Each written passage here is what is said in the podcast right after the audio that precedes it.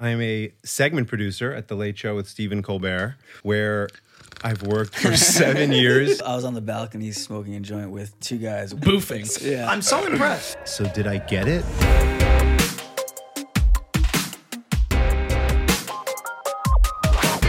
Welcome back to Buckle up, baby. episode 36. Michael, we're on a roll with the guests Yeah. here today. Very excited to bring to the Buckle Up you. studio Neil Goldman. Welcome.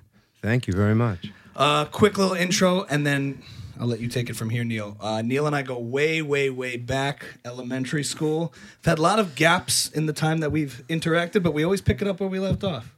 I always find that to be a nice thing, you know, with a friend where we can always just get right to it. So, um, we've had a theme here on the show where we have people from sort of our community and our similar background. And there's a few of us who've gone out to do things sort of outside the typical box of careers and those kinds of things. And you have a cool job. So that's kind of neat. We could talk about that. In the meantime, why don't you tell the folks a little bit about yourself and uh, what you do? First of all, thank you guys for having me on the podcast. The audience went wild. You could hear them all over town when you guys introduced me. And uh, it's great to finally have you back on the East Coast. It took us a while 10 years, dabbled in LA with the green juices and the hikes and the walks around the block. the, Once, the that's spiritual cult he got involved in. I'm 10, now I'm 10 pounds heavier than what I am. finally reeled you back to Englewood, New Yeah, it's Jersey. good and to it's, be it's back. great to have you here. Um, work wise, my job is I'm a segment producer at The Late Show with Stephen Colbert, where I've worked for seven years, uh, which is kind of crazy. I started three months before the show started. And in short, my job is to prepare Stephen Colbert for a bunch of his interviews with the guests. And we can get into that a little bit Yeah. or a lot of bit. But all these shows, whether it's a comedy show or a news show, there are producers behind the scenes who are curating what you see on television so that it's not just the conversation you'd see if you ran into this person on the subway and we're just chatting. And it's working for you? You're going to be making a living? It's good for now. Don't So- you love? I love the question. Like when you do things outside of the norm, it's like, how, how does that work? That's that's code for. Right. Yeah, yeah, yeah. And how does that work? It's It's, working for you because you're working for it. Is it working for you? like I just see it all the time. Well, tell me, Um, yeah. Mm-hmm. we're on this podcast, Buckle Up. How did this all start? What are we buckling up for here? This is what happens when you get a segment producer guest. He just flips it on you. Holy shit! Yeah. Go um, ahead, Michael. Um, how did Buckle Up start? Ami, Ami and I have always talked. um, and so when Ami started making content more seriously, like on his list of to dos was like, I should have a podcast and me and Michael should do it together. But he was in LA, so it was always kind of like not feasible. And then like the first week he moved to back to the East Coast, I think it was like I think I said I was like, if we don't do it in the first thirty days you're back, it's never happening. Like you, we have to like we're gonna get into a routine and everything. So like if you want to do it, like we should talk about doing it. And then Ami really just took the reins and like was like, come over today. Um, he gave me like a nice mic and we just started. So this idea, this idea is how many years old? Not Five even or a year. Oh, the oh, no, idea. Yeah, we were talking about doing a podcast for a long time, um, but oh, you know what? During COVID, we did it during COVID. right. We tried. We did. And like, ha- have you been growing COVID. that beard since? Since its inception? I started completely clean shaven, and During the uh, start of the podcast, fantastic. episode one, he looked like a baby. Normally, ask people how are you, how are your kids. With with this beard, I feel like I should ask you how's your brewery. It's just it's a It fantastic sort of like, beard. it was sort of like we, we had some random hookups during COVID, but it didn't like materialize. And And now now it's- now we're yeah. dating. It's fantastic. And buckle up, the podcast name. That's name, Michael. I wrote a TV pilot about a guy with a podcast on like the kind of fringe right conspiracy theory world, and it, the podcast was called Buckle Up, and the series was called Buckle Up. So You never told me that. Where it came from. Yeah, yeah. I didn't tell you. I, th- I think I might have. I might, might have mentioned it, but uh, we were thinking of names, and I was like, um, we went with the pilot got sent around. No one wants to buy it, so we're like, ah, I might as well like use it. It's a good name. No one wanted it then. Let's see if we can push it now. Can't come up with something new. Oh, take way too much effort. The feedback I got back was great name. You're an awful writer. Yeah, so actually, we one of the themes that we spoke about in the early episodes was how to take ideas that sit in your head and actually turn them into uh, tangible, real things. Because especially with creativity. Maybe you could talk about this. I'm sure you get a lot of people who say, "Oh, I got these ideas for things, Neil, and you're on, you're in the industry." Like, but everyone is always, you know, just circulating ideas. And one of the things was like, what do you, what does one need to do? Because it's happened with me where I've been on both sides of it. As Michael said, I started doing content, but for years I was like, man, I should do more stuff online. I, I want, I, I should do stuff. I, but to go from that step of things being these just amorphous ideas to actually turning them into something, you know, you could tell yourself, just do it. But what, what, I don't know, maybe you could speak to it. Like, what do you see as the difference between someone who actually is like all talk versus things that are real? there are some people who are just a seeming green light where they're just mm-hmm. like go go go and my instinct is yellow light mm-hmm. red light no Yeah. let's wait let's polish it more let's hash it out before we just do it. And then there's other people who are just throwing stuff against the wall. I admire those people. One of those people is a friend of mine whose big thing lately is to have accountability bets which you guys may have heard of Is, with uh, quite a lot of money. So he'll say let's make a bet that if you don't whatever it is you want to do a month from now or whatever an appropriate time frame is you owe me a thousand bucks literally you owe me a thousand bucks and i'm not going to give it to charity i'm going to go buy myself a nice watch a nice meal whatever it is and whether it's just that mental trick of mm-hmm. knowing you have that deadline or if it's just this real desire to not want to lose a lot of money he has found that it really helps people get stuff done. And so his fiance wants to write more articles to submit for publication. And I was hanging out with the two of them, and we went into a town where his parents have a summer house. And I said, "Where is she?" And he he said, and she apologized later on. She's like, "I'm so sorry. I'm grinding on these two articles because I don't want to pay him five hundred dollars, which is a lot of money for me." And she got it done. So one idea would be awesome. have an accountability partner who's literally like, "You owe me a grand if in two weeks you haven't recorded one podcast episode." Does it work if you do it in cents? In sense, yeah. no, but I think that's also big. It's almost But that's amazing. like this person was like, I am embarrassed to say this is a chunk of like a chunk of money for me. I am not not finishing these articles, and so basically you have to play mental tricks on yourself. 100%. And the other thing is to have a framework. Like I miss essay writing in school because you know in two weeks that's mm. due. Right. And with the creative stuff that I do at my job and I have done, there's a framework. A guest is coming on the show, or there are very real deadlines. yeah. And I think if you could find a framework for yourself somehow and enforce it, and having money on the line or having an accountability partner mm-hmm. is one way of doing that, then I think it helps turn these ideas, which can marinate forever without getting done, mm-hmm. it's a way of making them into a reality. having been around someone as prolifically creative and successfully creative as Stephen Colbert, do you find that someone operating that level needs something like that, or do you think um, it's like some, was something more inborn? Or, No, I think I think he does need structure. He has the structure of the show. Absolutely, he, he has the structure of knowing that every night at five thirty he's going on stage, and so it's got to get done. You can't come out there and say, so sorry, we just it's still marinating." No, there's a show every night, and But like, what's he like? it's. it's I think you need to. I think most people need to operate within a structure. Yeah, I guess, I guess the real question I'm asking is like, um, I've never been around someone that like iconically like good at what they do. I guess like, um, You- you know, Yeah. like on that level. Like, I guess, I guess my real question is like, um, when having been around him and, and then other people, and like we can get into all the people you've been around, but like, do do you feel like, you know, when you're on them, like you're like they're just different No. than other people? no, not at all. I like that answer. Truly, not at I all. I And, like that and answer. Yeah. frankly, I always even believe the that. I wanted that- funniest people, it is a process. The word that I am not a fan of, but you hear constantly is it's an iterative process. Iterative. Iterative, Yeah. meaning iteration after iteration, which in mm-hmm. my background, which comes from more, I'm much more from a writing background, mm-hmm. drafts. Like you write something and then you revise it. And then you wait a couple days so you can get fresh perspective on it, and you revise it again, and you sharpen it, and you sharpen it until your deadline hits, and then you're like, as good as this is as good as it's going to get because it uh-huh. needs to go out to the world. And most of the people that I've worked with, they could be they're some of the funniest, most creative people in the world are full of bad ideas, mm-hmm. and it's uh-huh. just a matter of being committed to the process of constantly working and being creative, getting rid of the bad ideas so that the good ideas are there and can be presented to the world. It's no different than seeing Dave Chappelle or whoever it is at the comedy cellar and people are like, How was it? And you're like, It was okay. You know, there was some really funny stuff. They do that all around so that when you see the Netflix special,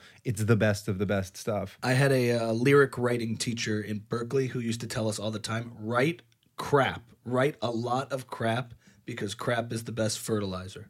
Oh, that's good. I like that. And he would say, just keep in mind, you're all like looking up and pedestaling all these people, but you've only heard Bob Dylan's best 10%. And the other 90 is just gone and, and as part of the fertilizer that got it to Next you. time I see uh, somebody in New York City, you know, a homeless person taking a dump in the street, I'll be like, they're fertilizing the concrete. they're fertilizing the sidewalk over on 23rd Street. He wasn't saying take literal shits, but I hear what you're saying. but but the idea is, I do I like this. I like that answer about that. It's really the hardest working people. It's talent, but it's it's necessary, but it's not sufficient. It's more this idea of the dem- demystifying that celebrity mystery. Yes. I think it's, They're all like human beings like you us. You do yourself a they- disservice to think Yeah. that these people are on a different plane. Granted, a lot of people who I've worked with do seem to be on a different plane and their Mm-hmm. brain just works so much faster. Uh-huh. I don't think you're going to sit in a room with Robin Williams and say, yeah, he's just like us. He's Yeah. just a different speed. Well, and I would. And that sort of thing. But that's like mo- a lot of writers will say, you know, whatever percent, 50, 70%, 80% of writing is rewriting. You just get it on paper and then you mm-hmm. sharpen it and you sharpen it.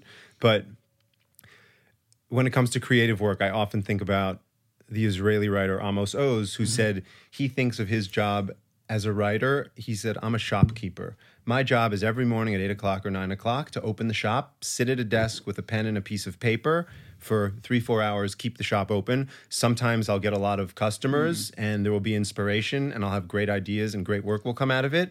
Other times nobody will come. That I can't really control. My job is to be committed to opening the store and keeping it open. I love that. And so I find a lot of the really creative people, Colbert being one of mm. them, they are committed to consecrating that time and defending that mm. time for creative work. Do you know Tony Gilroy? He wrote uh, the Yeah. first Bourne. Yeah, he said he said you're probably only going to get one, maybe two good ideas a year, but you better be sitting at your desk when that idea comes. Mm-hmm. Right. That and that's the difference between someone who does it professionally and someone who doesn't. or you'll get that great idea and you'll think, "Oh, I'll remember this in the morning," or "I'll, I'll, Right, I'll write it down when I get home," and then mm-hmm. You don't even not even that you can't remember the idea. You don't even remember to try to remember the It's the idea. It's, de- I- I- just so. it's the devil in your head. Much saying- lost, yeah. Someone, I, another writer said, if that voice in your head that says "I'll remember" is the devil talking Yeah. to you. Oh Never yeah, remember. voice notes, everything, just saying things when they come to you. Yeah. I have that ready at all times.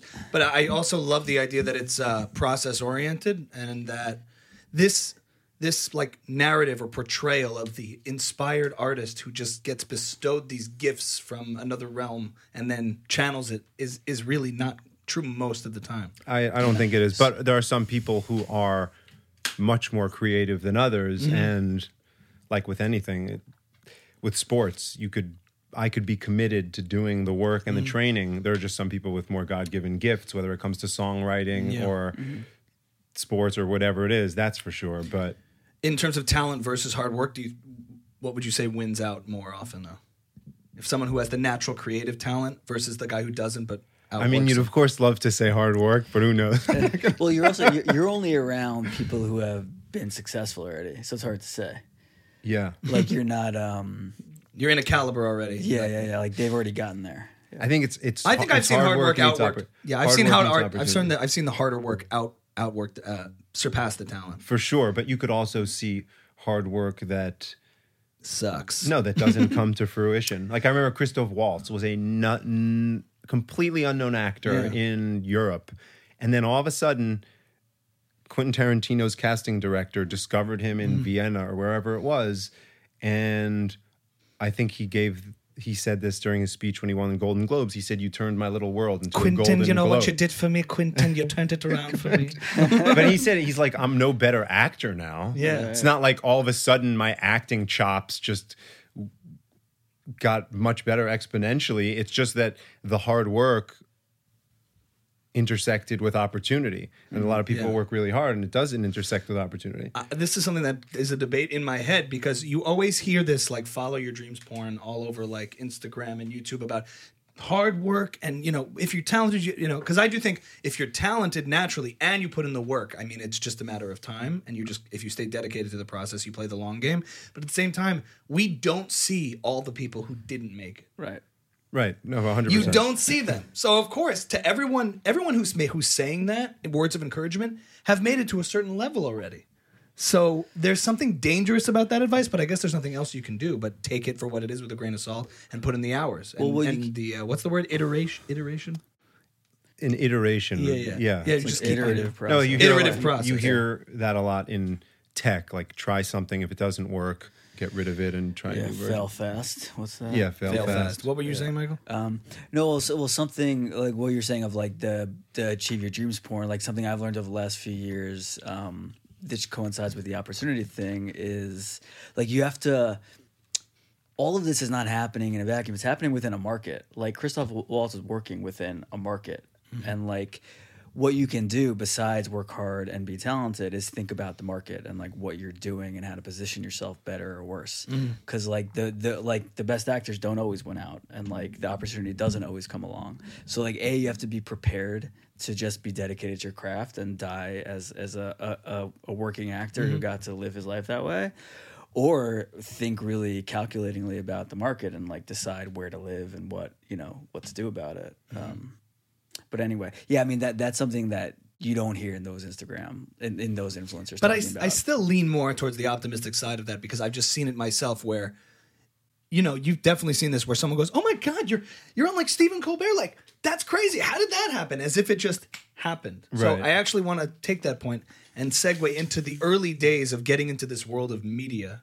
You know that you're in. Like I, in my case, and and it was getting into music, and there was a process to doing that of going to music school and then being an intern and all that. So I'm curious in your case, what what's the process of starting early days, rising in the ranks in that hierarchy of this space that you're in, which is interesting to me because it's like the mirror side of there's the creative side and the production side. They're all working together. So tell us. I never thought about. I mean, just broadcast my own mm-hmm. irresponsibility. I never thought about career mm-hmm. or anything like that. I when I was at Yeshiva University, I thought, why don't I take advantage of being in college in New York City, which is the center of so many things, and let me see if I can intern somewhere. can cool. I ask you? Can I interrupt for a Yeah. Was that was that an original thought, or did you have a parent or a mentor say say Neil, what are you doing? Like take advantage of being in New York. No, that was an original thought Okay. for sure. I just thought I should supplement what I'm doing here with some interesting experience. It would be cool to be out there in the world, in the uh-huh. city. And so I thought one of the shows that I loved because my grandparents watched it was Charlie Rose. Mm-hmm. For people who don't know, black background, round wooden table, no commercials, interesting long form conversations with successful people from all walks of life artists, doctors, politicians, scientists, like everything, athletes. It's like a podcast. Yeah, it kind of was. Um, some people would would ask what what makes it worth television. Why couldn't it just be a podcast, which is a separate conversation? But so I wrote a letter to the internship coordinator as a sophomore, and because it was Yeshiva University and there's a double curriculum, I didn't really have the time to go intern other than on Fridays, which I wanted free to do errands, go away for the weekend, mm-hmm. be hungover, mm-hmm. etc. So when I graduated, I thought, why don't I pick that up again? And well, I thought, what would be a dream job? I don't have any responsibilities now. The advice I'm getting from people who I trust is find something you're passionate about and pursue it. So there were four i literally sat down with a sheet of loose leaf paper and wrote a list and the four places that came up were the nba mm-hmm. the new yorker the new york times and charlie rose those were the places that i thought would be And you're 23 when this is happening? yeah i just graduated school however old That's that not is. normal. Most people are like, huh. I, I remember so clearly where I was when I heard you got the internship at Charlie Rose. Really I was Where- online for Phoebe's in Oh, wow. downtown for someone's birthday party. And I remember someone mentioning that Neil Goldman got an internship at Charlie Rose, and I thought it was like my you blew my mind. I was like, i thought was- i was so excited yeah, but how did it I- happen? You I wrote these things down? What? Yeah. You know, I was, I was like, I didn't. First of all, I didn't know we could do that. I didn't know we were, were allowed to do that. And Yeah. like, Right. how, how do you even start with that? and like and, and it was it was more like how do you even begin to say I want to do that and then pursue it? Like I, I didn't know anyone that was doing that at the time. It was mm-hmm. really novel. Did you It feel? was, Yeah, yeah. Did you feel this sense of? It sounds like you were talking to people and they said, "Do what you're passionate about." That's not the typical modern Orthodox par- parental apparatus response to like career time. It's usually No, usually but I thought- here's what you can do. You know, Neil, you probably should look into this and this and this. Like, you know, the, the chosen careers of business. Well, finance. everyone from Yeshiva University goes into television television production. I tried to be a doctor, and they said we don't have a pre med track here. Uh, and I really wanted to be a rabbi. I still have the beard, and they just said, "Not here, not here."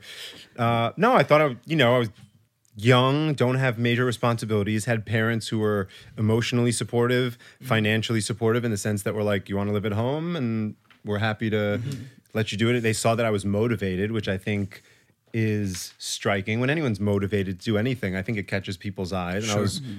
I was really excited about it. Of that of the list of those four places, I thought the only thing I've ever wanted to do, my only childhood dream per se, really was playing the NBA. Believe it or not, mm-hmm. ain't happening. And I didn't want Neil, listen, I want to talk to you about this.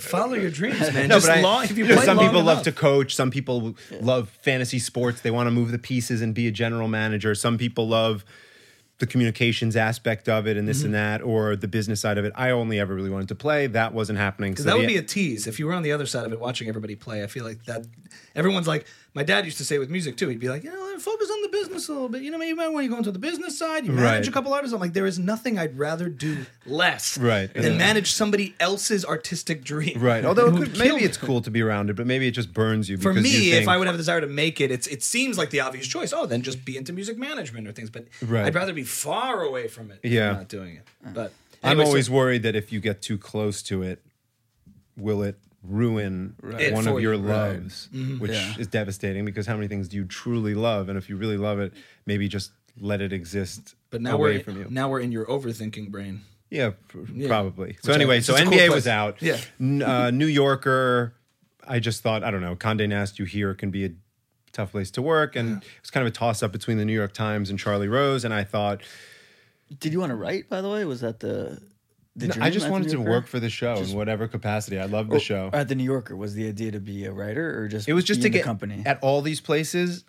The vision was simply get a foot in the door, Gotcha. get coffee for whoever needs coffee, but Be in it. in a place, soak up everything you could soak up, take Right. mental notes, and just educate yourself and Right. see what it's like to work at one of these places. How does it get made? These things that you love. It's also funny because in like 2008, 2009, like YouTube and podcasts and Instagram, like you didn't know what it would like. Now, if, if you're if you're in high school, you can get, get a really good idea of what it's like to work at the New Yorker through through social media. Like, Follow them. th- there was no There, window. I There's no window yeah. into that world. Oh, I you disagree? Yeah, I disagree with that. I think, I think uh, you get experience making a podcast, but you don't know what it's like to have a really sharp editor give you feedback on your work. And wow, that's really No, but you no, get no, us. no, no, no, but, but I mean, like, um, even like, um, like I, I, I never heard a writer speak or like be interviewed, like, like, um, There was no exposure There for no this world. exposure to, to, to that to that corner of the world. I Oh, guess. meaning you could hear people talk about what their experience is Yeah, like. yeah, yeah. or- What they do, yeah, what it's like to work at the New Yeah, Yorker, what the totally. office, what it's like to be an investigative journalist. Like, Yeah. it was hard to come across that sort of content.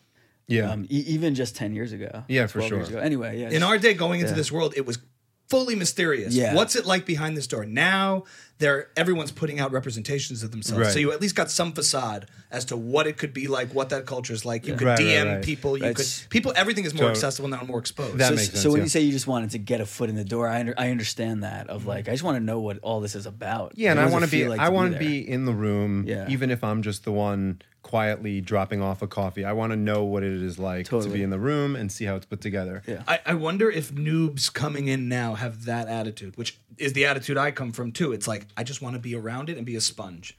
And now it's like I got ideas, and you're like Right. 22, 20. I don't know. That maybe You be may a- be right. I, I think may of it in a terms get of off my lawn I guy, think but of it in terms of education, where Yeah. I want to be educate myself in from mm-hmm. these professors in this world, even if it's not an academic setting, obviously. So anyway, so it was a toss up. New York Times, Charlie Rose. I thought Charlie Rose is out there in the world. It's on TV every night. People are mm-hmm. talking about it every night.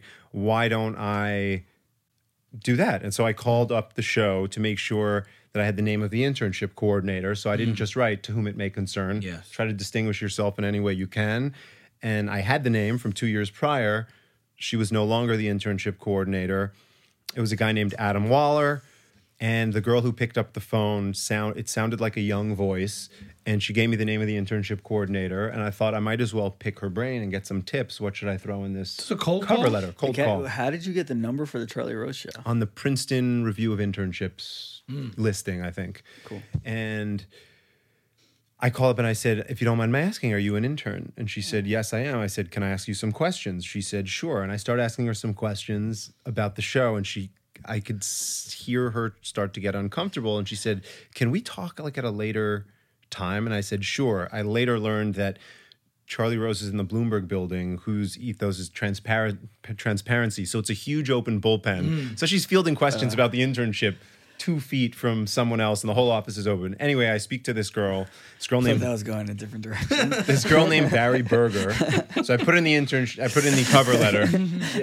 This is why I love the show. This is why I think I'd be a good fit. Willing to do the the little things to make to help make the show run. How were you 35 when you were 23? This doesn't make sense. Yeah. Like we didn't know how to speak like and this. Yeah. and then I say, I, this is why I think I'm a good fit. I think And. Ramaz? Yeah. I say, Ramaz? and from having spoken to my friend Barry Berger, Yeah, see, what, what skills? I, I don't. I've lost this savvy over the you years don't need somehow. it anymore because you don't need it. I, I've The- the Barry bullshit, now you do I real said, Barry things. Berger, um, I'm even more sure that this is a good fit. Like, thank you for your consideration. Like, you know, 24 hours later, the guy calls me in for an interview. First thing he says to me, "What do you think it is?" How do you know Barry? Exactly. He goes, "So you know Barry?" And what did I say? She's great. she's so smart and she's so helpful. I'm telling you, Ramaz in the 90s bred a different species of Jew. Look at Yeah, you. yeah. We came out fresh. T- TBC, love and it was one of those great. classic. I'm wearing like this oh my semi pinstripe suit. Tie is you know strangling me. It's so tight, so sort of uptight. I walk in with like my best version of a briefcase and shine shoes. The guy's looking at me like. So there is a prep school on the Upper East Side of Right. Manhattan that bred professional liars for decades. Un- I'm so impressed. Yeah. I, I, to whom I didn't want to just say to whom it may concern. I would have. I said all of those things. I am a recent graduate of the Berklee College of Music. I have a lot of experience. I know how to use Logic Pro and Pro Tools. I can use all the software. Yeah. Please hire me. Yeah, Sincerely, Ramaz get- love Ami. I will follow up. Right. I didn't even say I'll follow up. Please get back to me. I she gave me hearing great tips. She said they want they want to hear, among other things, that you'll be willing to do the small things, Mm-hmm. and because everybody's, you know, I write good questions. If Charlie needs my you. Yeah, questions, but you knew it. Yeah. And so called me in, and at the end of it, I remember this guy Adam Waller, who's a friend to this day, said, "Yeah, so I think this is going to be a good fit." And I, in my naivete and lack of polish, said, "So did I get it?" So And he You, goes, you, you, you I s- revealed I your swear. you revealed your I said, greenness in "So- that moment. So did, did, did I get it? and he goes, "Yeah, we're gonna we'll we'll talk about start dates." And I remember I started August eighteenth, you two like- thousand and eight. it's uh, Oh my god, it was so incredibly exciting, and that whole experience. I would tell my parents that I didn't like Sundays because Saturday was Shabbos, a day off, Mm. and Sunday just kept me from Monday. Truly, totally unironically. Blessed. It's a blessing. I remember that feeling. I remember I, I was on the balcony smoking a joint with two guys. One guy was like doing his own thing, raising money, building a company. The other guy was working like very corporate job, mm-hmm. and s- and and the guy went. Well, the guy with the corporate job went. Oh, good! Thank God, it's already Thursday. And the other guy building his company went. Oh shit! It's Thursday already. Yeah. Oh. And I was like, this is it. This is the whole thing. And where were you? What day is it? what day is it? No, that is that's amazing. That's a great that's a great scene. I can see that scene. You should make that scene. Yeah, yeah. Did that make it into the Buckle Up screenplay or no? Because it's good, right? that is good. That's a it good also scene. very exciting when you graduate, especially with an English major. Mm-hmm. It's exciting to just be employed. Period. Yes, I was at like, that I have a place to go every day. Yeah. Having a place to go. I went to And by, Dunkin'. mind you, this was an unpaid internship. Right. So so For let's six months, I went I to would- a Dunkin' Donuts in Riverdale. That's where I went to go. You know, And now today, we're, and now we're sponsored. the following is brought to you by Dunkin'. Thank you, Riverdale, for my first non-employment unemployment breakfast. It was great. I mean, yeah, and it, that's that is the best feeling when someone says, when someone green lights you. Even just, the, I love the how like you had such humility and maturity at that age going in to, to know I just want to be a sponge. And also, I think that's like the Gen X, early like the older millennials. I guess we consider we're kind of considered millennials, but we're like we are we are. We are technically, but there's Yeah. two millennials. Enough, you know yeah, what I'm yeah. saying? The five year difference of millennials. There's like the millennials who are more like Gen Z, and then we I like to say we're like the millennials that are more like The Gen X, where we didn't have any expectations or sense of entitlement going in. We knew how green we were, like going into these scenarios, and we weren't like I got ideas. We were shut down pretty quick and just were made to listen. We were freshmen going into the workspace, and my attitude was similar. I remember it was just like. I just I know nothing about this. I want to take the lid off and look at what's going on and just be around real thing, real the real business of of what this is, real music, real whatever it is happening. I just want to be around it, you know. And this was also um, was this 2009? You said August 18th, 2008. 2008, which was right before the world collapsed, Exactly. right? So like So that, when- that next year, like you were like you were like golden. Like no one had anything to do that next year. No one was getting jobs. People were getting fired. Like the f- Right. Well, it was an law- unpaid internship, so it No, wasn't. no, but it was- still, but you had something going on. for sure. had someplace to go. So. I started Yeah. August 18th. The standard 08. was low. I Yeah, no, loved it was. I loved the interviews that Charlie Rose did with artists, you know, interviewed a ton of actors, writers, all the arts and culture stuff. I enjoyed some of the other stuff too, but that those were my tier 1 interests. And and I idolized him. Mm-hmm. And so I started in August of 08 when it, it's an election year and there's the Democratic National Convention and the Republican National Convention and he is at these. They're in Minnesota, I believe. Here we go. And so we and all the friends who went into investment banking, they were working these jobs where they're at the office till midnight, one o'clock or whatever. Yeah. We start I started this experience and we were doing live shows because if a convention happened at eight o'clock or nine o'clock, you can't tape earlier in the day and air it at night because the show won't be as fresh as it could be. So we would tape live at 11 and I would walk, and Charlie Rose was not there, so I would be walking guests at eleven o'clock or eleven thirty into an empty studio, and it was all politics. I was like, "This is not what I signed up for at all." Cool, but what a strange experience. Finally, he gets back, and in September, I think that's when all like everything crashed, and every day it's always like CEO of AIG or you know from Fannie Mae and Freddie Mac, and I was like, "When are we doing the movies? When are we having the athletes on?" So it was a very strange start, and I only wanted to get in with the entertainment producer, uh-huh. and I could never kind of, I could never like connect with him. I don't know. It was tough, and finally in December he goes, "Neil, can you help me with something?" And I was so excited. I was like, "Finally, we're making some progress here." And he goes, "Can you help me pack these uh, crates?" Six out of eighteen people were laid off, so it was quite a somber atmosphere for a while. But then flash forward to September 2009, Charlie Ro- Rose wanted to rebuild his staff. I had been there, I knew the way things worked. People said nice things about me, and that's when I was hired. So I interned for 13 months unpaid, which is crazy and perhaps Yeah. a little foolish. But by the end now, of it, I don't by think the the standard is. I feel like by the end of it, I was just I was just gonna get hired out of spite. I Mm-hmm. was really just at like month nine. I was just like, I'll, I'll stay here for well, you had a tolerance for pain in that way, and you had built up the resilience to like you were playing a long Yeah. game. Which Yeah, and you was- want that. It's almost like crossing a finish line where you're like, Right. once I get hired, even if I leave the next day, I could say I got hired. And it was cool. Nobody else was that I knew was doing anything like that. So like there was, I, th- I think people were, were rooting for you that whole time. Mm-hmm. I think I like your so. friends and like people around. I, I was I was rooting for you. I remember like checking in. I don't know if we ever like spoke too much one on one. Weber's always been pro Neil. We pay good money for it, but it's always been a solid investment. Weber's investment. always been pro it's Neil, a very solid, pro Neil. solid I know a bunch investment. of people who who, saw, who hoped for your demise. I yeah, know. yeah, yeah. I know. Every weekend at the Sen- people were like, "Ugh, In the I back know, rooms, it's the people 12 pulling months. the strings. 12 everywhere. months, and it has Legions, nothing. huge armies.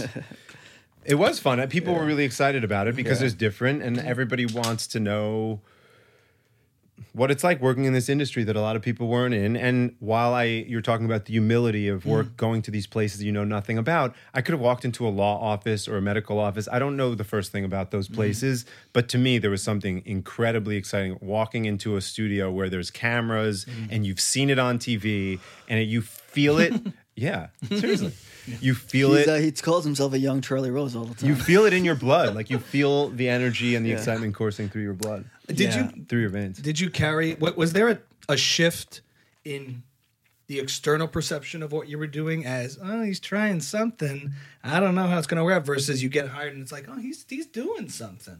Like I always find it's interesting when you get your first sort of when you cross your first finish line.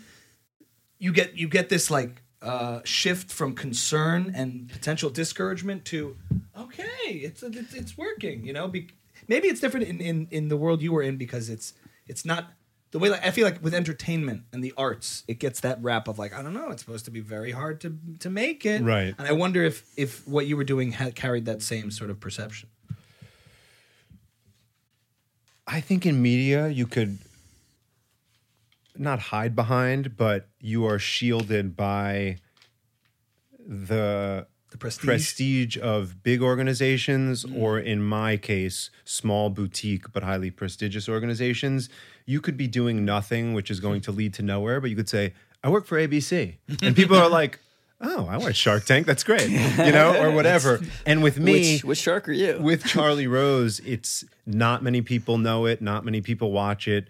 Many people have said that's PR, right?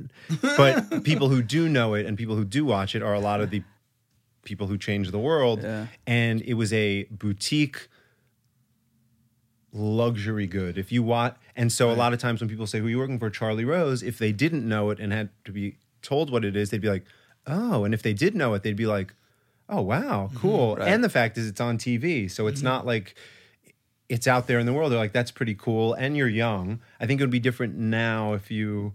I don't know. I didn't feel. Uh, I felt mostly like I had the support of people, and like you were saying, people were rooting for me and thought it was cool. Yeah. I like that too. The prestige sort of apparatus to protect you. I, I wish at I wish at like 22 I felt as young as I was.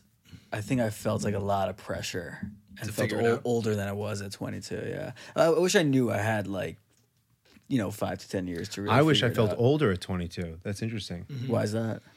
because then you approach everything you do with so much more intention and you hmm. think what are you i think you're much more goal oriented i don't know maybe there's more room for exploration if you have a younger mindset but i think there would be an urgency and a almost relentlessness that I would have had. but it sounds I don't like- know. Maybe I, but then maybe I would have bounced from Charlie Yeah, Rose after Yeah. five You months and never as had those experiences. Yeah, it sounds like the exact thing you have to do is bide your time, be patient, and enjoy for what it was. 'cause Yeah. it's gonna it's gonna lead somewhere. It's always hard to project where you are now onto your earlier self. You were in a d- different position with different leverage and different experience and different rapport. So Totally. you And that- felt different then, that- and you couldn't do it again. And that sliding doors game is like very, you know, we all indulge in it from time to time, but there are so many experiences you have, you had, and relationships you have that if not for that thing that you sometimes think you regret, mm-hmm. you wouldn't have had. So great. You wish you would have been different. Well, then how would you feel if your life didn't have A, B, and C amazing relationships and experiences? The level-headedness, about it. Neil, is just so off the charts. I, I can't. Well, I've it. watched this podcast. I feel like I needed to bring some Oh level headedness. Oh my headedness. god! Everybody, it's just nice. It's nice. Uh, Yeah. It's comforting. I and, and it's very healthy mindset, and it's I couldn't agree more with all of that. It's like, well, I shouldn't have done that, but that taught you how to be tolerant of something you don't like, and that is a good skill to have. That you could play a long game of 13 months unpaid to get to. Well, know, that I I go back and forth on. You know, some people are like it it displays grit and perseverance and patience. Patience is a virtue, but then on the other side there are equally true bits of wisdom. He who hesitates is lost or you fail fast. Maybe somebody else after 4 months would have been like, "Yeah, this isn't in the cards. I'm out of here." And kind of ascended somewhere else. Right. I wonder sometimes is it just is it uh complacency and lack of drive being marketed as patience. Patience. I like. Yeah. Well, I think the the question, the answer lies in the question: Do you like where you're at now? Are you are you happy with where you're at now, or do you wish you were elsewhere? Like, do you like where it's led you? Oh god, that's a tricky. That's a question And for Neil. well, uh, or and, and we'll, we'll also like, are you where you're at now? Do you see a parallel to where you were at then? And like, should, do, do you want to be making a strong move right now, or are you feeling like I'm being too patient right now? I should go off and do my own thing, or whatever it is. Like, does, uh, is that is that I- like before too- you- I'm- no, I want to give you a lot of avenues to. I have to known you a long time, long enough to know that there's a part of you that's never fully complacent, and it sort That's of keeps true. you Right, on right, your right, toes. right. Yes. You're just like, mm, Yeah, yeah, I should. Well, mm, and it never fully hits, but maybe that's what keeps you so much in the process. that is true. I would say if I should be making more work with my name on it. Uh, okay. Um, but the work that I'm doing every day and the people I work with, truly, not to get too cheesy, but blessed. I mean, the stuff that I get to do on a regular basis, it's incredible. And you have to remind yourself, because it's very easy to get lost in the day to day, that you are working for a guy who you used to watch on TV at the end of a day, who would make you laugh out loud, those laughs that are like you've just done a week long cleanse, like mm-hmm. just the best medicine. You're not just working at this person's show, you're collaborating with this person and the people that I work with day to day to brainstorm on guests and curate what you see. And then the guests who I get to work with, it's surreal. so what are so what are what exactly do you do for Colbert?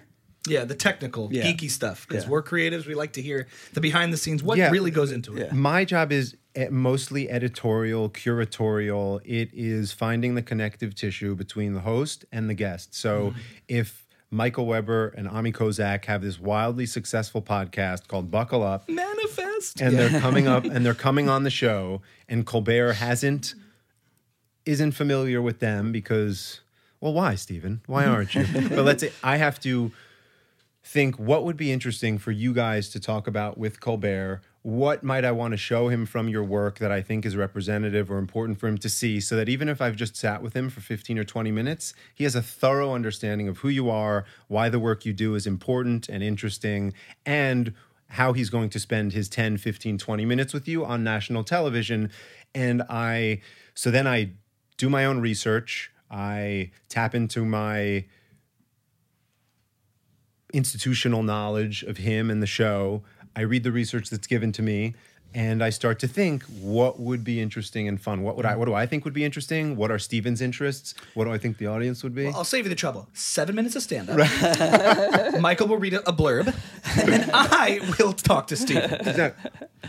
What would you think would? I mean, you don't know. By the way, we're the too big- new. We're too, fr- we're a too big, new. But a that big, would, a big conversation would be because you're there are two of you. Who sits next to Stephen, and who gets I think we know. So we might. So that might be a Come bit. on! That might be a bit where you guys. I might say, what if you both try sitting in the seat next to Stephen, and then Stephen says this is awkward and. Do you design the bits for the sh- like in that way? The- Sometimes, the- sure. Of like how like I'll give you an example. One first. Let me. Mm. So then. Yeah. So then I will do what's called a pre-interview with you guys, Mm-hmm. either together or separately. I prefer to do them separately, where I'll ask you a bunch of questions, and that I think of as me going down into the coal mines Mm-hmm. because it's that dangerous and that rugged, and that's me like gathering my clay, and then I see of the questions and ideas that I had. Which did you respond to? Which were really funny and interesting? And then I sculpt it into an outline, which I present to Colbert day of the interview, where I go into his office and I'll say, this is uh, you know Ami and Michael. This is what they're here for. This I think you should start with blah blah. Or I'll tell him you met them two years ago at a UJA event. Don't say nice to meet you. You actually met them. Whatever it is, I will present it to him. He will tweak it. He will. I'll say I think you should use this clip. I think you should play this game. Whatever it is So hot right now, Neil. and then and then you guys would come to the and sometimes he will just say that's great. He always makes it funnier and mm-hmm. smarter but other times he'll say did you ask about this? or i really want to talk to them about that or whatever it is. I mean, he's fam- he's more familiar or less familiar depending on the guest, and so he'll have his own curiosities too. totally. And sometimes he'll be familiar with stuff i mean oftentimes that you have no idea like mm-hmm. tom hanks will be on and be like oh you know it's funny we got dinner a week ago and mm. we talked about this i want to get into it it's a collaboration for sure And are you uh, if if Tom Hanks is coming on, are you doing an, a pre-interview with Tom Hanks or with his publicist or with, something? usually with tom hanks So so you've spoken to like big people yeah. everybody. Mm-hmm. yeah That's pretty. the cool. ones who don't want to do pre-interviews oftentimes you'll speak to the publicist and they'll want to run through it in the green room some people like to go out totally fresh like jamie foxx oh he'll mm. say what are the areas yeah. and you'll tell him but that only works when you have somebody who is like jamie foxx mm. or tom hanks Comics who can riff too. I imagine is it's a little. yes although the one of the scarier things you could hear is a segment producer is let's just riff and i'm just like Uh, I'm going to ask about this. Is a, a- a- a more deep question, and you, I, you may have the same question. Uh, My job, sorry, just one last Yeah. thing. It's almost like Terry Gross asked Conan O'Brien, how, how do you screen guests? And he said, we have segment producers. And this was a long time ago before The Late Show with Stephen Colbert even started. And he said, you don't want to see, and I said this earlier, you don't want to see the conversation that a host would have with the guest if you ran into each other on the street. It should be better than that. It should be a heightened version of the conversation. My job as a segment producer is to heighten the conversation. So I can ask 20 things in an hour and a half long conversation on the phone, and I'll pick the six best things, and hopefully the conversation will pop because I've separated the wheat from the chaff and curated what audiences are going to see on TV. Uh, we have the same question. It's it's burning. No, can I don't tell. have any. Go ahead. but You it's know, difficult because you don't want to lose the magic and feel like it, Right. people are serving you're serving pre-baked goods. And and do you do you advise Kobe on when to interrupt and when not to, well, when not to interrupt? That's not it. but go ahead. no, I'm just, I just wanted to delay a little bit. Go ahead. What's Oh, your well. question? in the age that we're in now, okay, so like a fundamental question. It speaks to your job and its role and in the current state of media and how people consume it now. You said the worst thing you can hear as a segment producer is let's just riff. But in the age that we're in now, where the Joe Rogan experience, for example, is the number one probably piece of consumed entertainment of all time and currently it seems that way. And that there's this conversation going on now uh, between you know legacy media versus new media. Uh, traditional types of types of entertainment the late night and sitcom versus the raw sort of what people deem as more a sort of authentic unscripted riffing style and it seems like that is really on the ascent in terms of what people are responding to is joe rogan sitting down for three hours and just riffing so i'm just curious if if could Stephen Colbert technically sit there and just riff, and would people really not respond to it? You know, I'm curious your thoughts on that. Well, can I ask a follow up Yeah. question? Well, well, answer first, and then I have, an, I have another question because I think I know what you're gonna I'm, say. I'm curious about Go your ahead. take on legacy media, Yeah. new media, the podcast world that's everywhere and and, and doing and seems to I be on work the for. I work for a late night show Yeah. and a late night interview is a polished It, and you only have like polished six minutes. piece of art. Exactly. oh, it's with Yeah. intention. yeah. 10 it's such a compressed economic form so joe rogan can tape for three hours but Right. we don't have the time or space to do that and so And by the way, when Joe Rogan talks to like Bernie Sanders, he, when he only has half an hour, it, they're not riffing. It's a little more focused, but the format is, you know, when you watch late night, it does feel polished and heightened. And it's presented as so that like it's conversational, but there's been a lot of prep and a lot For of sure. work put into it. And I'm wondering if there's a conversation going on now to compete with this new space of how to reflect that more. i think it's just a different offering Mm-hmm. but i also think joe rogan's show would be better if it were half the time it would cut out all the stuff tape for three hours why do i need to listen to three hours can't you you think there's more do you i don't listen to enough joe rogan so i can't wait is there more than a good hour and a half in each episode I don't think. so. I don't watch the full episodes. That's but that's not how it's consumed either. It's often consumed in clips, but out of the 3-hour segment what you get is sometimes people who are really stripped down and really really not not necessarily delivering an agenda or they're trying to sell a movie or they're trying to do this. You're getting them. You feel like you're getting You know them. who tapes for hours? First of all, um, I used to love Inside the Actor Studio. They would tape for hours, and the Right. show was an hour, and it was fantastic, and it was tight, and it was so Well, that's here's- a, and Here- same thing it's a with different there's critique. there's a You're British, talking about it's fi- how it's delivered in its final format, Is- but the process of how they get it. Is, it, is this what you're asking? Um, in in in the current media landscape, why should people be interested in a six minute manicured conversation between a television host and a celebrity coming on to promote something? Like where, like w- a- when you go into work and and you see and you hear in the ether like what people are talking about is the Joe Rogan, all the podcasts, etc. When you're approaching one of these interviews, what do you think to yourself? Like, how do I make this thing relevant in a way that's gonna like hit a nerve? Or like or, or or is that or is that not a consideration or Is when it I'm doing, and oranges? Yeah, Yeah. when Yeah. I'm doing my job, I never think about those podcasts, Mm-hmm. except in the sense of is this great story that I arrived at in the call with whoever the guest is? Was that already told on a podcast? And I'm rehashing old stuff. Mm-hmm. I'm never thinking, how can I make this better than what was just on Rogan or whatever it is? I'm thinking, how can I make this the most well, what's the tone of it going to be? Mm-hmm. Is this going to be a really silly, funny interview where they just mess around the whole Or time? Ellen Page. Or is this going to be, Page. yeah, exactly. Or that sort of thing. Is it going to be a mix of both? What's the tone? What's the approach? What's the angle? And how do I make it as rich and as bespoke to Stephen Colbert as Mm-hmm. possible? Because a great interview that Rogan does is going to be very different than a great interview that Colbert does because they're different hosts. So, what's one of the proudest interviews? What what, what interview are you one, you know most proud of that you feel like you you nailed it on every on every level? I Tom Brady has in the past two years become this outgoing like it's almost like his public persona has flowered and now it's just, Just like, like, my dad. My, my, Yeah. my hero's my dad. he's just like this he's funny he's My like dad. You got the poignant lips yeah, right. he's- My hero's my dad. no yeah, he's- it's my dad. the guy's the man but before I love my dad. years ago he was much more like Derek Jeter where you wouldn't get a glimpse into his fun side and so he came on the show. He's show just a guy married to a supermodel Ex- who won. Very That's- relatable. That's it. Yeah. so he came on the show before this sort of media flowering, let's just say, of him, you know, throwing the Ch- Super Bowl trophy from boat to boat at the party and mm. being super fun. I'm sure he was privately, but publicly he was very much buttoned up and all that.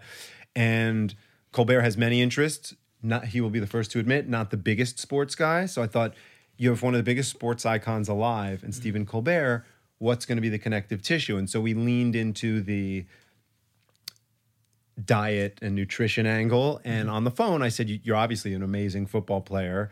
And this is surreal. You're on the phone with Tom Brady Yeah. and you're working with him. It's not like you're there just being, oh my God, you're amazing. You're you're No, you're digging for stuff. I, I'm I'm surprised that like um sorry. Careful with the cable. Yeah, sorry. Um, I, I'm surprised someone who, who's who's, No, who's made so many appearances would would spend that much time talking to you on the phone and and and and like this is one of how many appearances he's making that week. Like, not a lot. Oh, okay. No, someone like that doesn't make as many as you'd think. It's a big okay, get. okay. And Sorry, s- that was just a question. Yeah, no, no, no, no. And the the flip side though is even if they make a lot of appearances, there are three million people watching on TV and people on YouTube. Wouldn't you rather hop on the phone for half an hour, an hour to make sure it goes well, or would you rather just wing it? See, this is the type of thing I, I, I would assume. Yeah, they wing it. I would assume they wing it. Someone someone who's who's doing who's been doing it that long, that well. I would think. So, Mike yeah. is the Here, I'll king give- of wrong you know what? assumptions. Yeah, I'll give you an example just to put it in a less. It's crazy to how make hard- it how seem. hard I went to a everybody Johnny works. Mac when Johnny McEnroe had a late night show for like a week. Yeah, he's Johnny great. McEnroe. Yeah, so fun. Great guy, but he had a show, and we went to a taping. It was like a fun activity. We went to a really thing- fun. He's he's a but got as a late night show, it didn't work. right?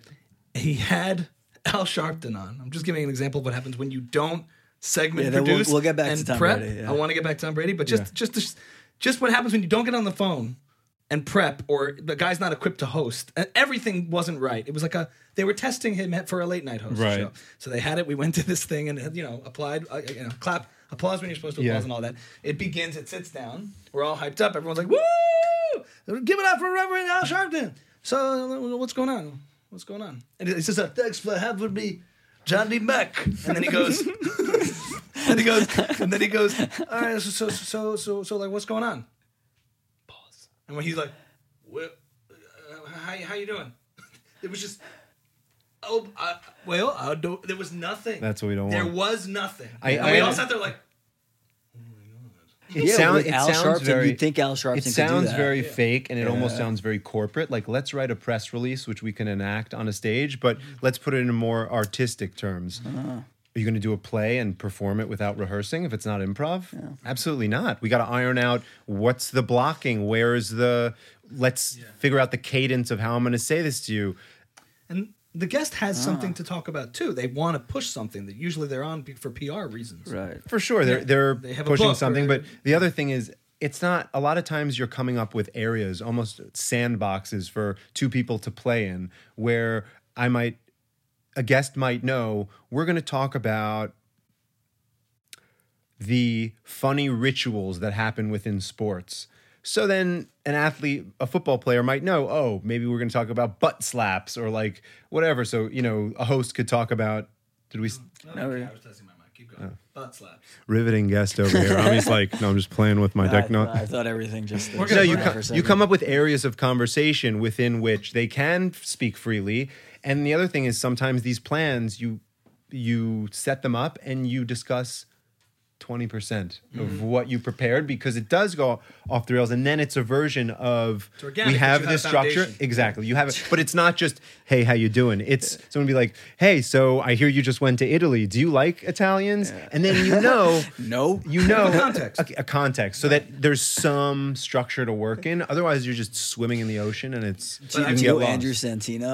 Mm-hmm. So someone asked him, they're, they're like, they're like, you know, when uh, Michael Richards Kramer, you know, he, that N word set that he did at the at the store, and he goes, he goes, yeah, I, I watch it once a year, and he goes, he goes, that's what happens when you go on stage and try to wing a stand up set. Ten times out of ten, you're gonna say the N word, oh god which I just thought was funny. Well, yeah, you can end up in Some spiral. Well, he's, also- like, he's like, if you're not an, a world class performer, you can't just riff. You have to like, you have to, you have to riffing prepare. is yeah. Uh, it's dangerous most of the time Well, it's dangerous. It's a tightrope. Yeah. You can get across it, and it's very satisfying when you do. And I always like seeing those Norm Macdonald clips of him showing up on Conan and destroying everything. But you can allow space to riff. Yeah. Like for example, what's a what's a good example? That's why the Norm bits are the best on Conan. He would come up and destroy I'm trying to think of an Yeah. example. We oh, here's an example. Um,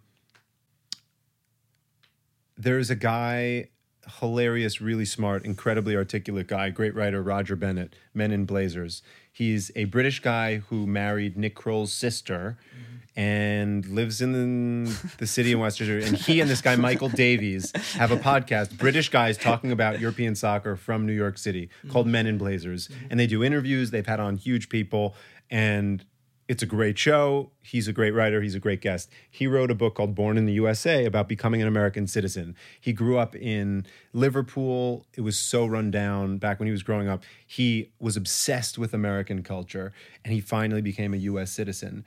And so a lot of the conversation was like what it means to be American. And before we got into the serious stuff, there was room to riff within what do you do once you get your U.S. citizenship. It was like, well, of course, I went to the gun shop, like, mm-hmm. got to get my guns, and like, obviously, bud, bud heavy, and I needed my apron for my barbecue. And because Colbert is an improviser, he knows that within that, there's going to be a lot of room to play. Mm-hmm. I don't know what they're going to come up with, but they at least have the, that fenced in area as opposed to just, oh, like, you guys will just go out there and riff. It's like, well, what, what- riff about what? No, you have your boundaries here. You're going right. to play in this and then you're going to go from there to the actual really serious stuff about what it means to be an American. Mm-hmm. So then, however long the host chooses to expand or contract that funny riffing section, he knows he's driving from one to the other, and I've provided him with the exit so he could say, "That's all fun, but like seriously, what does it mean to be an American?" Or you came from England. You know, there's all sorts of problems this country's having now, but you seem really proud. What makes you proud anyway, despite America's the fact that the country's on fire?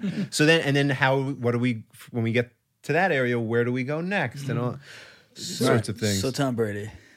I wanted to button that up because we, we, we so Tom Yeah. Brady. This was this was before he was kind of out. As yeah, a so fun he so person. so I say you're obviously a great football player. You seem like a really good dad. Mm-hmm. What's something you're great at that I might not know? And he says I can chug a beer really quickly. So Mm-hmm. I say would you chug a beer really quickly on national television against our host? And he says, Yes, I would. And I said, I can already see the news articles coming out about this. Are you serious? Because it would be a shame if you're telling me this now and then he was like not you- through the mouth, Neil. and then you and then you you bail on him. So he said, "No, I'm serious. I'm serious." Boofing. So he, We're gonna boof with Stephen Colbert. he so he um, he ended up doing this on air, and they chugged beers, and it became this viral moment on Twitter, and it was such a fun moment between these two people who had never they had met maybe once before, but that's something that. You come up with That was you your pitch it to the assist. guest, That was your- and it became this moment that people were sending around, and somebody from CBS said, said to me like, you know, that was really cool. I got to see a side of Tom Brady I'd never seen before, and like that's great. Yeah. So are you? And That's you, really and, fun. i- Fun, and, Internally, and that's just an idea that I But came up with out of no. and, and you get the credit for that internally. People, you know, in the in the office are like, "Nice job, Neil." yeah, less on a bit and more just like that was a great interview. Or Mm-hmm. people are very complimentary and love to prop up other people. Cool. In my experience. I, I mean, what's fascinating is Oh, you know what else? Sorry Yeah. to interrupt, but just as, just to give you a sense of the collaborative nature.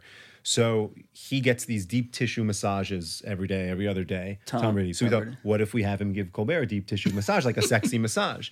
And one of the my friends from the office who was working with me on the segment said, what if we dim the lights. And somebody else said, what if we put play like maybe maybe like what if we play like Marvin Gaye? And like you see everybody's throwing in their ingredients and we did that. And I pitched it to Brady and Brady goes, "Would it be funny if I had some lube out there?" And I said, "That's amazing." so we had lube.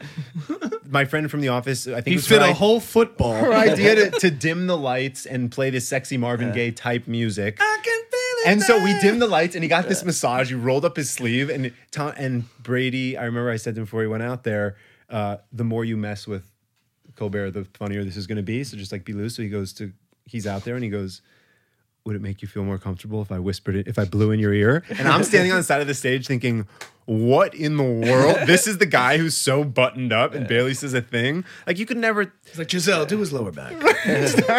so, that was something that's really fun. And after an experience like that, draining it is, is you just think, how's this my job? And like, and cool as it is to work with Brady, truly, I'm not just saying this, getting to work with Colbert and the people in my office who are smart, creative, nice, interesting, great people who are good friends of mine, you, you'll be like, this is insane. It's So really as you're, as you're saying this, and th- this this might be an a t- area you're completely uncomfortable with. If so, we don't have to like include in the episode, whatever. Um, but as you're saying this, I'm hearing one of my favorite comedians' voices in my head. Um, Tim Woody Dillon. Allen, no, who's not Tim. Dillon saying saying again. T- stop me if I'm being like completely inappropriate. Saying like. Um, you know, talking about the state of the world and then using an example, and then Stephen Colbert is on CBS getting a back rub from Tom Brady, like, like this, this like Stephen Colbert who used to make these like he's like the greatest satirist of the last you know several decades, like this brilliant comedic guy, like you know, doing a segment like that with Tom Brady, which is obviously a success and like great for CBS and like great for you and great for, great for the thing. Like, how does like do you have any insight into like how you think about it, or, or Stephen Colbert thinks about like the the show itself, like compared to what he used to do, or like like you, the area I'm like getting into? Do you like um? like, In other words, your what the- proudest creative achievement, we want to take a steamy dump on it. No.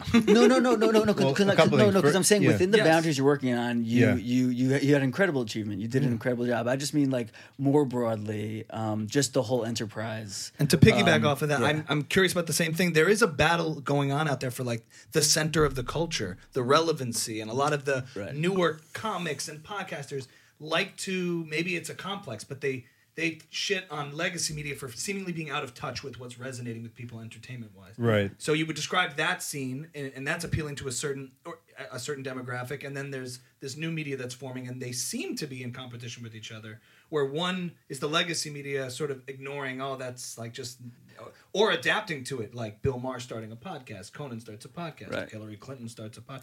I just mean like, all of a sudden Bill Maher has a podcast, right? Yeah. You've seen that, so it's Yeah, just yeah. like. Bill Maher has a show on HBO that's gone on for 15 years, and Right. he's starting a podcast, has a few thousand followers on TikTok, and they're just sitting in.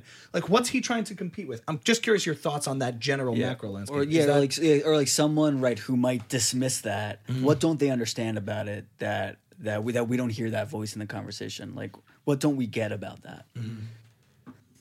there's a lot there. Yeah. I think hosts, No like comment. anyone, people have interests that exceed the boundaries of their daily profession. And so mm-hmm. someone like Bill Maher can be really interested in what he's doing on his show, but still have tons of interests that he wants to pursue, which don't fit into the structure of that show. And I guess he could give up the show and start something full time to pursue those other interests, but why not do the two simultaneously, especially when the barrier to entry for a podcast is so low? He doesn't have to ask a network for millions of tens of millions of dollars. He could just do the show and supplement it with things on the side. And it's not to compete with anyone, it's just to indulge to follow his curiosity. When Bill Maher went on Rogan, right? He was there was a first line. He's like, "Full disclosure, I asked to come on here to promote my season Yeah. of HBO," and the comment section was just like, "Wow."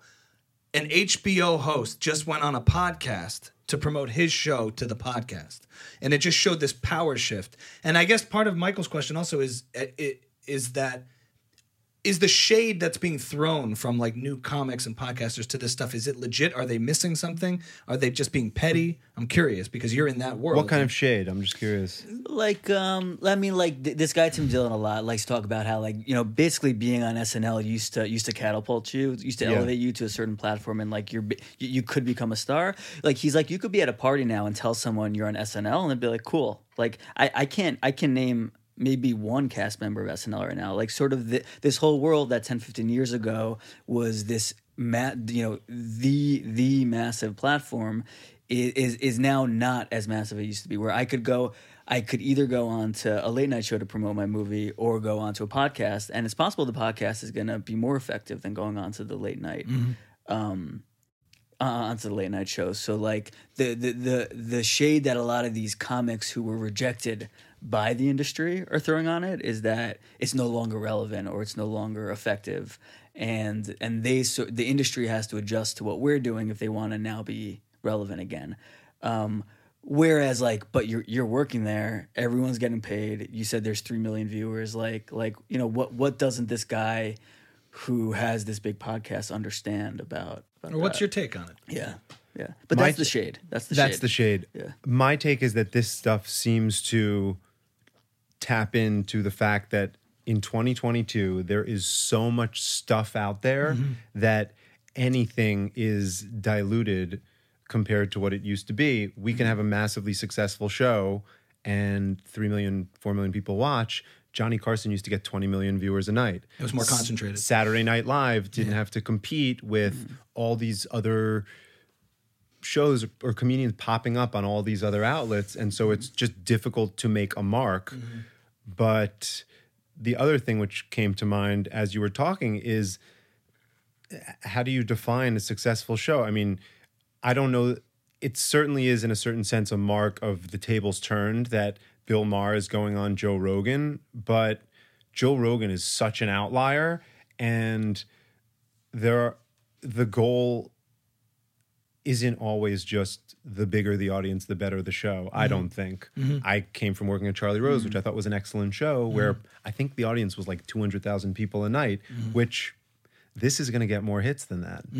Um, no, so I don't know. It depends how you that's really that's really really how you define it. It's Yeah. but I will say it is really difficult to make a mark in the culture. And if you're working on anything in any medium that people are talking about or that's putting out good work and it's making a mark, all the power to you because Yeah. there is so much to wade through and sift sure. through, Mm-hmm. and it's tough to make a mark. And I, Judd Apatow has talked about this: how you make a movie, and it's just it used to have traction, and now it's just there's so much other stuff. it's a double-edged sword because it used to be you had to there were so many gatekeepers but once the gate was open to you now there was a path to a Right. massive audience. Now the gatekeepers have lost their power but now it's saturated and you have to do all the work. Totally, and even it- if that's you're why a big it's name. important to have quality hosts who mm-hmm. are arbiters of culture and give mm-hmm. their stamp of what's important, cultural curators, so that even if you've never heard of someone on this show or that show, they're probably interesting or some in some way because mm-hmm. this host is vouching for them by having them on his or her show. I think some of the shade is also wrapped in the idea that, especially for comedians, the edginess of a comedian matters a lot to other comedians. How Yeah. much you're pushing something, or are you just kind of making everybody comfortable? And there's especially, and I've been doing more comedy now, so you get this kind of like sense of how it, you know, how comedians rank each other and what the culture of comedy is. And it's ironically, it was like you had once upon a time it was network TV that was the legacy, and cable TV was was the edgy stuff, the Comedy Central stuff, the Daily Show, the Colbert Yeah, yeah, Report. exactly. They were the counterculture. They were saying the edgier things that were stirring people up, while you know Johnny Carson was just having a guest on and just talking nicely, you know. And he was the buttoned up guy. And it seems like it, sh- it like it. It's funny that Stephen Colbert is one of those people, but just in general, it's evolved now where it's it's television and internet, you know, Yeah. as the two things. And some of that shit I think gets thrown to people who were like, "Are you falling in line with a bigger?" uh, because you're part of a, a massive organization like an ABC or a network where you have to you have to For just sure. answer for something bigger. And you, you know, there's different things at stake. There's different people at stake. There's a whole team of people. It's a different, like you said, it's kind of apples and oranges. It's not like It is apples and but oranges. But there's a yeah. tension that's just being fought for everywhere in every way. Yeah, for I sure. And there are always people. I remember being so surprised when I always used to read the art section of the New York Times, and A.O. Scott, the film critic, and wrote great stuff and like really smart, awesome movie reviews. And I remember him once saying that when he started at the New York Times, he was just embarrassed because he came out of this academic tradition and he thought this is so much like beneath me almost like mm-hmm. i've sold out mm-hmm. which reminds me of some of these in a different way these comedians who are edgy and then go work in a more mainstream way and mm-hmm. there's always going to be that chip on your shoulder of am i selling out on the more high-minded interesting stuff? But the flip side is if you had never made it into the mainstream you'd be like i never really made it never turned that corner. It seems like Right. an endless mm-hmm. push and pull Yeah. Ultimately, I always look at it as like everybody's judging each other too much. It's like everyone's just, tr- even to Tim Dillon, I would say everyone's trying to make somebody laugh for a minute. Yeah, like well, that's all. also- it's a bit. There it's is a bit. also, if we're being honest, and I don't agree. you think there's a fair amount of resentment? Well, that's what I was gonna say. It, it- it comes from a place of anger, where sort of he's like, you didn't get that SNL cast member slot and decline it. You didn't get it. No, no, c- completely, anger, but also he's like, I'm selling out more shows than the SNL cast member. So Right. I don't know how angry he really is. It's more like, ha ha. you know what though? Those things can still eat at you because He's it not almost getting- like he's not getting his due because he he is more relevant than a lot of the SNL sketches. Like You know how many times I've been just eating marinara sauce saying she got a fucking special? Yeah, yeah, but does it still eat at you? I guess that rejection, or it's sort of like it defines you still, like you sticking it to them a little bit, like the people. yeah, who it's like that. You know the uh, rosebud thing or the Yeah, yeah, for sure. that little thing that's uh, hook and stick in your craw. yeah, because I mean, because he's also really interested in celebrity, and he it, that's a gate that's close to him. He And it's his- can't be yeah. a mainstream celebrity right now. But it's his angle too. We're speaking. We we talk about Tim Dillon because Yeah, we're fans, and he also like lives that lavish lifestyle, Like, but do you know who. Tim Dillon is? That's a No, good I question. don't. Right. So Tim Dillon is the number one comedy podcaster on Patreon. He makes like almost two hundred thousand dollars a month through his podcast. Mm-hmm. He sells out um, like uh, theaters all over the country. He just did like a sixty show tour or something. He, Oh, wow. He's a huge. He's a huge deal, right? But Neil doesn't know who he is. Yeah. Right. Um, But and I- I, mean, I, I I think that that's where it comes from. Of like, like why am I not on Stephen Colbert? I bet I'm most people, huge- most people in my orbit would probably know who he is. You- you I'm do think so? unrepresentative. I think, yeah, uh, Yeah, they probably do, but I also think like I, I would never. I can't even picture him on a late night show like as the guest. Although I, I, I, don't. can, like- I, I, I, can. I, I, I haven't seen it though, Yeah. which is You would weird. need two chairs. But I do feel like I don't know. Once upon a time, it was like the comedian community and the late night community were ve- were very much Some, in the same simpatico, corner, and now right. it's it's like with the ability to build your own audience organically online. There just is a, a changing of the hierarchy or the the See, process by I which didn't know people do that. That there know? was this sort of corner who's because I think yeah, that's a lot. anybody who about. loves mm-hmm. comedy should have such a reverence for, if not the hosts themselves, then the art form because it birthed so many of these culture changing comedians that sure. even if you don't like a specific host, it was that structure out of which came Eddie Murphy, Ellen Seinfeld. DeGeneres- Seinfeld. There's, so there's a generation of comics now, the younger guys, Andrew Schulz, do you know Andrew Schulz? Uh, Tim Dillon, the, the guys who are dominating in the podcast space, who And have you- and seemingly circumvented the traditional way in which the comic would be a road comic. Then they try to get on a sitcom or comment on an MTV show and be Right. funny, or get on a late night spot. Yeah. And they're still doing spots, but a lot of them are now talking like, "Hey, I'm building up this audience on my podcast. I'm selling hard tickets. Do I really need that seven minute tight Right. seven on on a late night?" And they're asking themselves that. And there's this, and there's a little bit of resentment, but it's more about like, But- haha, I guess I but- don't. Yeah. But for the first time, it opens up. They can talk shit about SNL and and Jimmy Fallon because they don't need Jimmy Fallon SNL anymore to have a career. So like for the first time, they can t- publicly make fun of Jimmy Fallon on stage because like whether or not he invites them on the show for a spot doesn't matter. They like they figured it out without him. And So they're it's- it's exploiting that power shift a Yeah. lot for entertainment purposes. Yeah. For Yeah. us, It's- for our enjoyment, Tim Dillon shits on this stuff, and we all like to hear about it because he's like the anti-Hollywood Hollywood guy. Yeah. And you don't know how serious he is about any of it. At the same time, he said many times, like, "Give me twenty mil a year, I'll do it. I'll do it." yeah, he's not a. like it's it, he's funny about it. Um, but doesn't there have is something- integrity. He doesn't have integrity. No integrity. But he's got a big audience. It and sounds I think you'd enjoy. I mean, but it's just a, it's as the consumer and like we we're kind of in this space. It's just a funny landscape to observe. You know, Like, I mean, the- it'd be fascinating to see someone like you, hook up, fool around with someone who has a big YouTube show. Like eh, for for like a real segment producer to go with someone with a really big YouTube show, they, I don't think it, they probably aren't doing it as well as as you could do it. Right. so, although like, the counter argument no, to and, and that those might get be, but- oh, we have uh, five million Be- views no, per no. episode. What exactly be- because, are we doing wrong here? Because you'll make it that much better. But It'll I- get but but and a success for a lot of people is simply eyeballs, and mm-hmm. it might be higher quality, but not higher viewed, which mm. in their calculation is no better. Right. It's like I put up my iPhone and that's my currency is the views. And even if it was a selfie camera. Like, it's almost like So are the best really books always the best yeah. sellers? Mm-hmm. I don't think so. what's funny is with Flagrant. Oh, like, let's not say they're not. Sometimes they are, You're but starting to see that full circle. Joe Rogan was on Flagrant. He's like, "You ruined it, guys. You ruined podcasting. right. This is not what it's." So, this, so Flagrant Two, Andrew Schulz, that comedian mentioned, has started a podcast, Mm-hmm.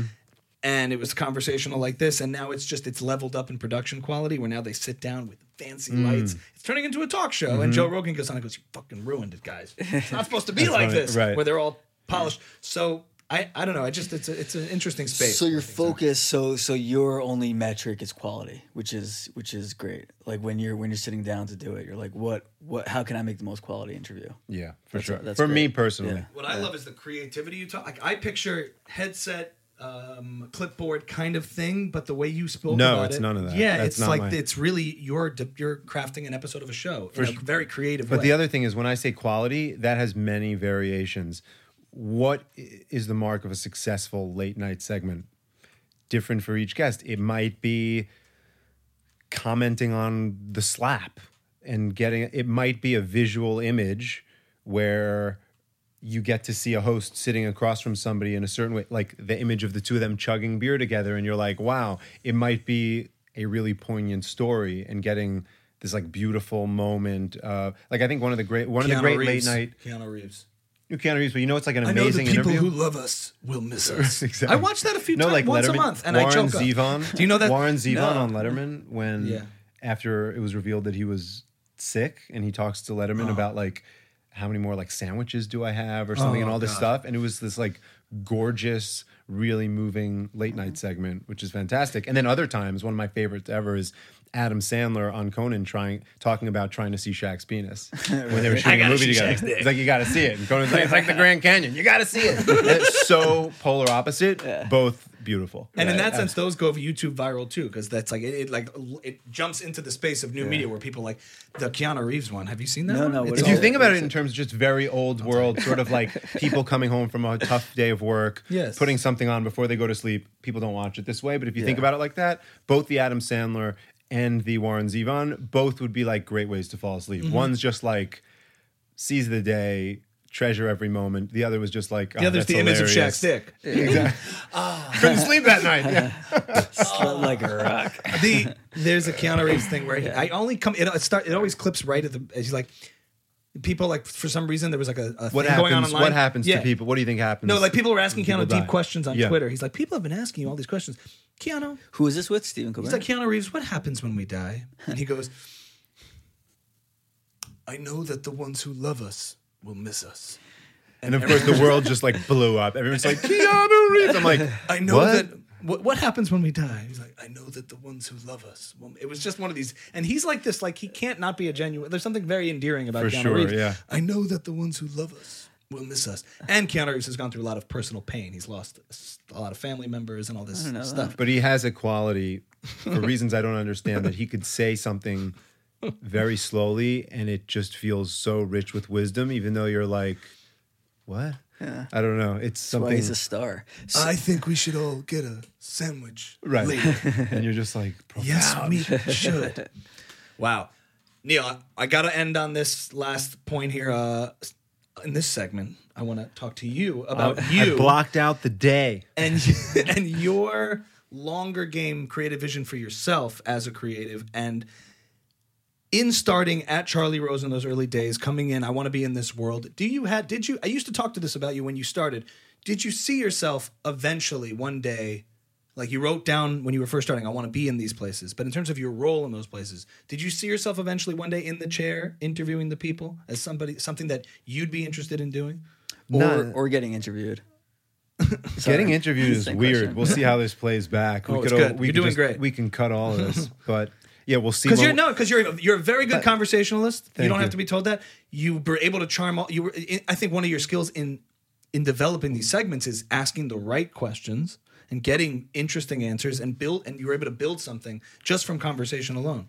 So I always saw something that, for, just to give you a little, you know, encouragement. I see it as something you could definitely have done. Thank you. Being in that, I seat. love that. You don't need all the. I appreciate all of the bells and whistles and the gimmicks. Not even gimmicks, but let's say structures that people use to have these interviews, whether it's hot ones or comedians in cars or I don't know. There's all these things, Mm-hmm. but you really just need two interesting people, intellectually curious people across from each other, and Mm-hmm. listening to whether it's 15 minutes, 30 minutes, an hour, two people talking about interesting things. Mm-hmm. I find it such a pleasure. I love that. Like if you go to a, Did you ever walk after Charlie left for the day? It was an empty studio. You walk by his desk and you go Francis Underwood style. And you sat down. You know, when I when I when I dropped Woody Allen's name, I was like, who would have been worse to Francis Underwood? There's a good There one. you go, friend.